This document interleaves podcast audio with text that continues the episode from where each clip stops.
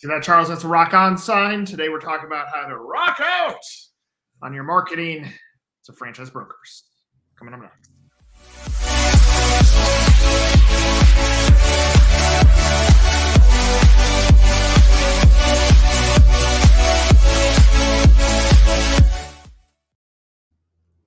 You ever wondered where the statement like not to beat a dead horse came from? Because that means someone someone was actually beating a dead horse, and you're like, you know, should you really be dead? The horse is already dead. Which horse? We've beaten a couple of horses here. I mean, that's kind of what I'm getting at. Like we've talked about things at nauseum to try to give our audience uh, the tools to be able to figure out this crazy game of poker called franchising. And we're going to talk a, little bit more about it. And we're going to dive into franchise marketing, but really, really more of an internal resource or a different candidate. And that candidate is the broker. Right. So, Charles, just opening statements, just like we normally do. Like for brand X, thinking about or is already in the broker community and is probably whining about, I don't get enough deals. Well, what should they be doing on the marketing front, in your opinion, to help impact the relationship with the franchise broker? and this is our marketing to franchise brokers. Um, it's the same answer to everything else, which is go deeper, right? So we've had the. Um, it's not just about attending the broker conference. Uh, it's not just networking with a broker when you see them or in some little get-togethers. It's about a continuous stream of broadcasting to this customer right? You have your end user customers, you have your franchise buyers, and you have your franchise brokers who are customers. And just like you build out marketing funnels for your traditional customers, and you build out websites and you build out media, you have to market toward brokers. And it needs to be on and it needs to be genuine. Why do you think majority of franchisors get really passionate about marketing for leads but don't look at all of their audiences. It, it's almost like uh, most franchisors, and maybe maybe it's a level of sophistication, or maybe it's not knowing. Um, but most franchisors take a blanketed approach versus dialing in. And if you think about your audiences, you have first time to franchising. That's going to be a bucket of franchisees. You have existing franchise owners of other brands that are looking to diversify their portfolio. That'd be the multi-unit, multi-brand franchisee. You have your existing franchisee base, franchisees that you can continue to, to expand or scale within your brand. And then you have um, you have uh, the franchise broker, and each of those buckets should have almost budget put against it. So the newbie first into franchising, their journey is a little bit more complex. They got to get comfortable with franchising makes sense for me. They got to get comfortable with investing their life savings and taking a risk and buying into a brand. They got to land on your brand. They got to get comfortable with what you're offering them from a support and structure standpoint. It's a very complex candidate. So that's that's pool one. And the reality is now we go to pool four, the franchise brokers, well, they're they're doing some of that work for you. They've leapfrog over you as a franchisor and saying, Hey Charles, let us talk to you about what franchising is. Hey Charles, here's what your net worth looks like. Here's the type of categories that you should be looking at hey charles here's what you're passionate about so the brokers leapfrogged into pool one so they're almost supplementing it but the majority of spend then doesn't get spent on the education side it actually goes into bucket two which majority of franchisors want the multi-unit multi-brand franchisee to come in which makes complete sense because you have someone that already has decided franchising makes sense. They're already investing their money into franchising. They already understand scale because they continue to invest in a brand or brands. So it makes sense that everybody wants them, but they are actually the toughest candidate to get because they know scale and they know consistency. That's what franchising is. So they continuously invest into the same brand over and over again. So convincing them to change is really tough.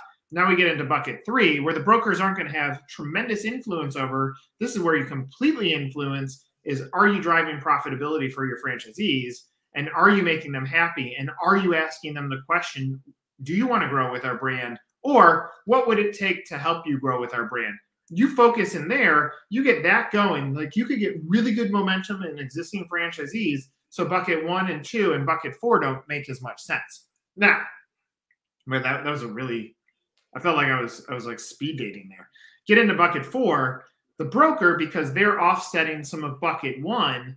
The broker needs to be given the tools to get it because the broker is is purely qualified, is strongly qualified on talking to candidates about what franchising is and why franchising makes sense for you. What they are not qualified at is talking about why your brand makes sense to candidate X. So they need to be given the tools. So, what are those tools? If you start diving into it, it's Resource Center. What are you giving them so that they're equipped to go tell your story that after I've checked off, yes, this person wants to buy a franchise, now here's how I actually position your brand. They need to have a clear why you why now. The amount of brands that you land on their on their website and it says franchising, like go give the broker the why you why now so they know what to say when they're talking to those candidates. And now create a consistency of press and news and information that gets the, keeps the broker just as excited as all those other buckets. I feel like there, there's a there's like a, a scene in Anchorman where Steve Carell like gets into this thing and he just can't get out of it. Like I just felt like that happened in franchising. So I'm done. I'm done. No, Nick. So let, let let's hone this in. There, there there's a bunch of good points. You started off by asking why do people focus on the leads more than the deals, right? And I think that's because it seems like low hanging fruit.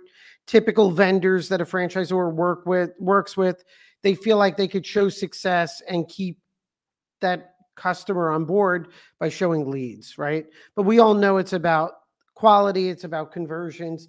And I think your point, if we have brokers in the fourth bucket, they're going to help you leap into that first bucket of first time franchise franchisees and it's a powerful tool so we know what sells franchises unit level economics validation technology team right? And then, so let's get this into the marketing component. You have your franchise sales website, you're a franchisor, you just went to a great conference, you did networking, you're all pumped up, you get back to your office, and then you don't do anything else. You know, you may get territory checks. Okay, so you respond to the territory checks, but you don't do much after that. Well, you get maybe an opportunity to promote your franchise in a publication, you do that. But that's not enough. Right? Because you're not you're not I mean, look at your fran look at it as if you were selling a product on the web. What are your what's your franchise broker sales funnel look like? Right? So I engage with a franchise broker at a conference. We have a great conversation. Now they're going to check out my website and we've discussed this numerous times. What is your why you why now? And I would challenge Nick too. We know the why you why now for a franchisee candidate, why my franchise is the most compelling opportunity right now for that perfect fit franchisee. But there needs to be another version of that why you why now for the broker. Totally. Right? Which is you can trust me. I'm going to convert. I'm going to educate. I'm going to conform. Uh, con, uh, I'm going to demonstrate um, values in my process. I'm going to create a great experience. And if they sign on board, they're going to be happy and they're going to do well, and you could validate. So, I mean, I think you need to direct your why you why now toward the brokers also. Great point, and I think Charles, you open up another good bucket or uh, a backpack to unpack. This this now uh, like the unicorn backpack of franchising. Yeah. Uh, and that's like you know some franchisors, emerging ones, get advised to go into the broker network without having the foundational elements that it will take to help execute on the deals that come from the brokers. So what you just said, like the brokers need to feel confident that if they give you a candidate, that you're going to actually be able to close them because you got to understand like the brokers work really really really hard to cultivate relationships with these folks and earn trust so that when they hand you off and say i'm going to make a connection to charles charles runs a, a, soccer franchise. You love sports. When you talk to charles you're going to get to learn about charles charles's kickers. That'd be an awful name for a brand. Mm-hmm. uh, and so charles has earned respect either both both either both by um, building relationships with the brokers and also by proof of concept that when Charles has gotten a lead before, he's actually turned it into a deal. So you're you're absolutely right. The why you why now to the broker is essential, and the why you ends up being look at the team that I've put in place that's going to qualify the lead. Here's the candidate journey when you hand them off. So here, here's a great piece to create for the broker. Create a one sheeter on what happens after they hand you a lead. We hand you a lead. We're going to do we're going to do a call with them. We're going to qualify them. We're going to invite them for a discovery day, and maybe you look at the investment into a broker lead a little bit differently because I go back to bucket one, they've done the work. Let's say, let's say on, on a buyer journey, it's 10%, uh, 10, let's, let's actually make it higher than that. 50% of the hurdle is picking a, a franchise, like franchising makes sense for me.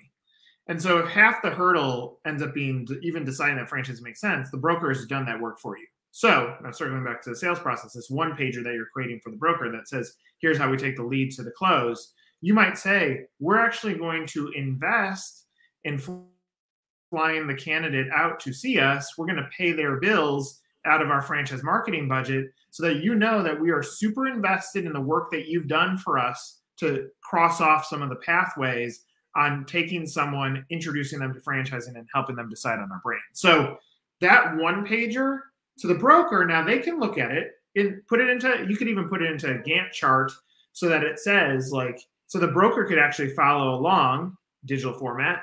Uh, here's when the call is. We expect sometime within 10 days to qualify them this way. About 20 days after that, this is when we're going to invite them to discovery day.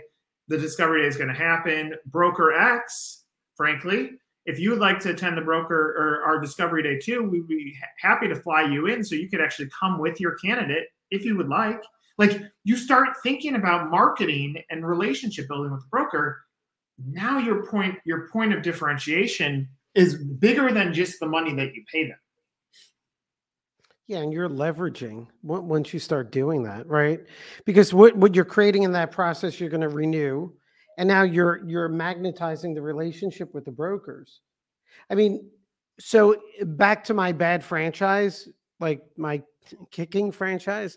So i have a, a, my franchise sales website. Maybe i have a separate section for brokers with downloading these one sheets right? Here's our process right? Our, our, our discovery process.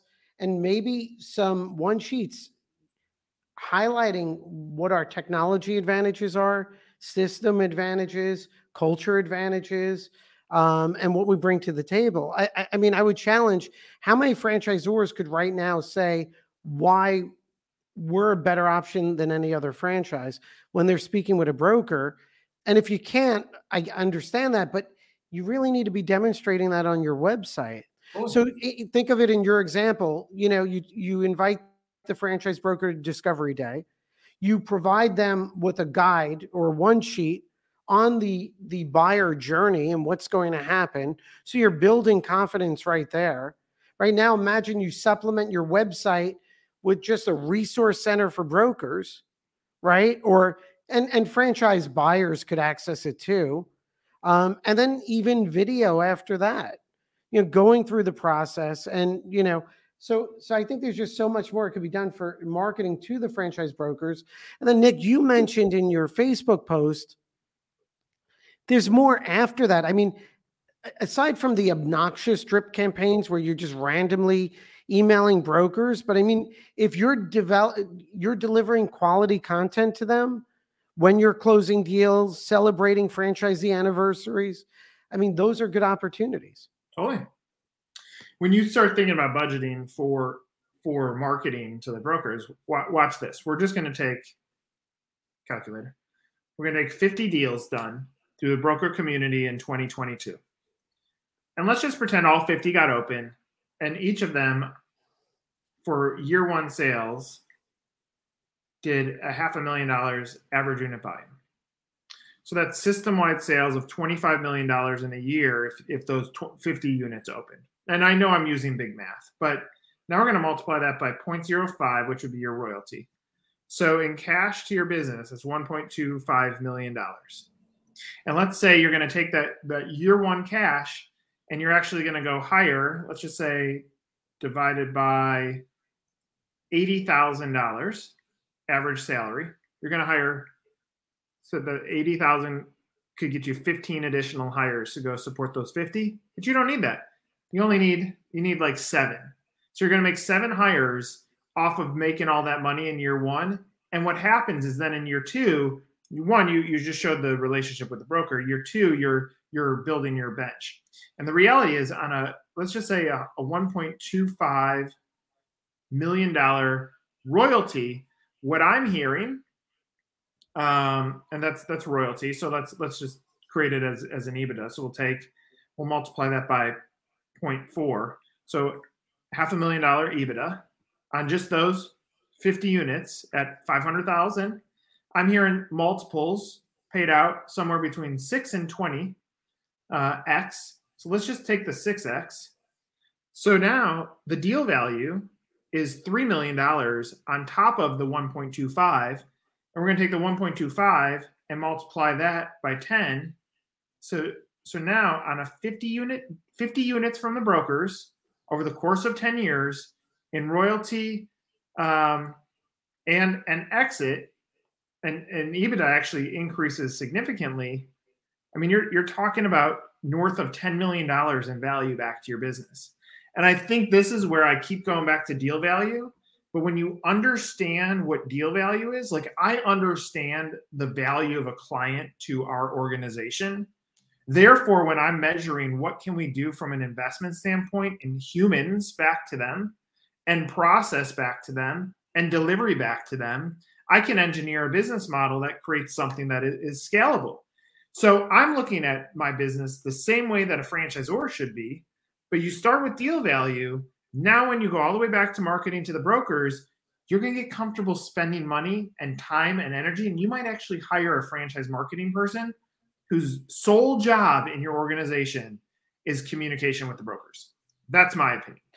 Okay. So now I went to a conference.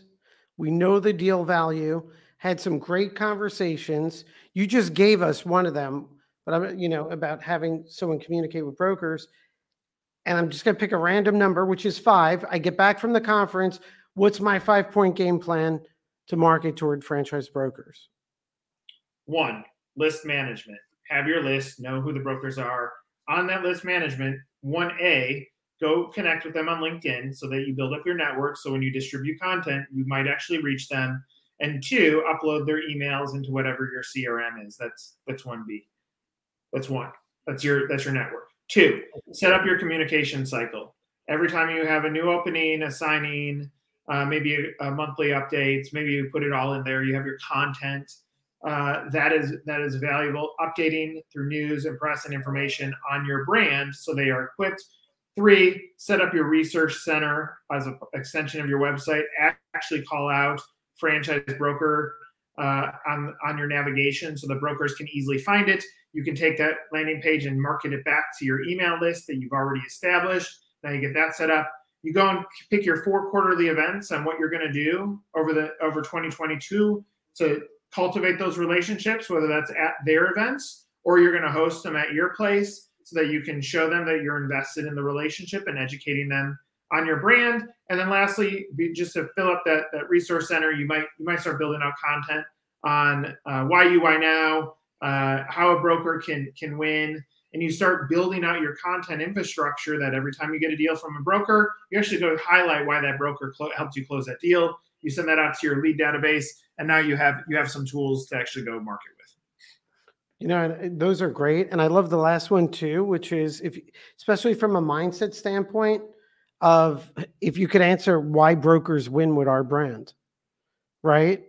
Just starting from that and just knowing the answer is not the commission because everyone's assuming that commission, but why they win. And, and, and I think if you start answering those questions, you're going to go into these points and then you're going to need to build out those resources. And then you win at franchise broker marketing. Yep. Fran X. See ya.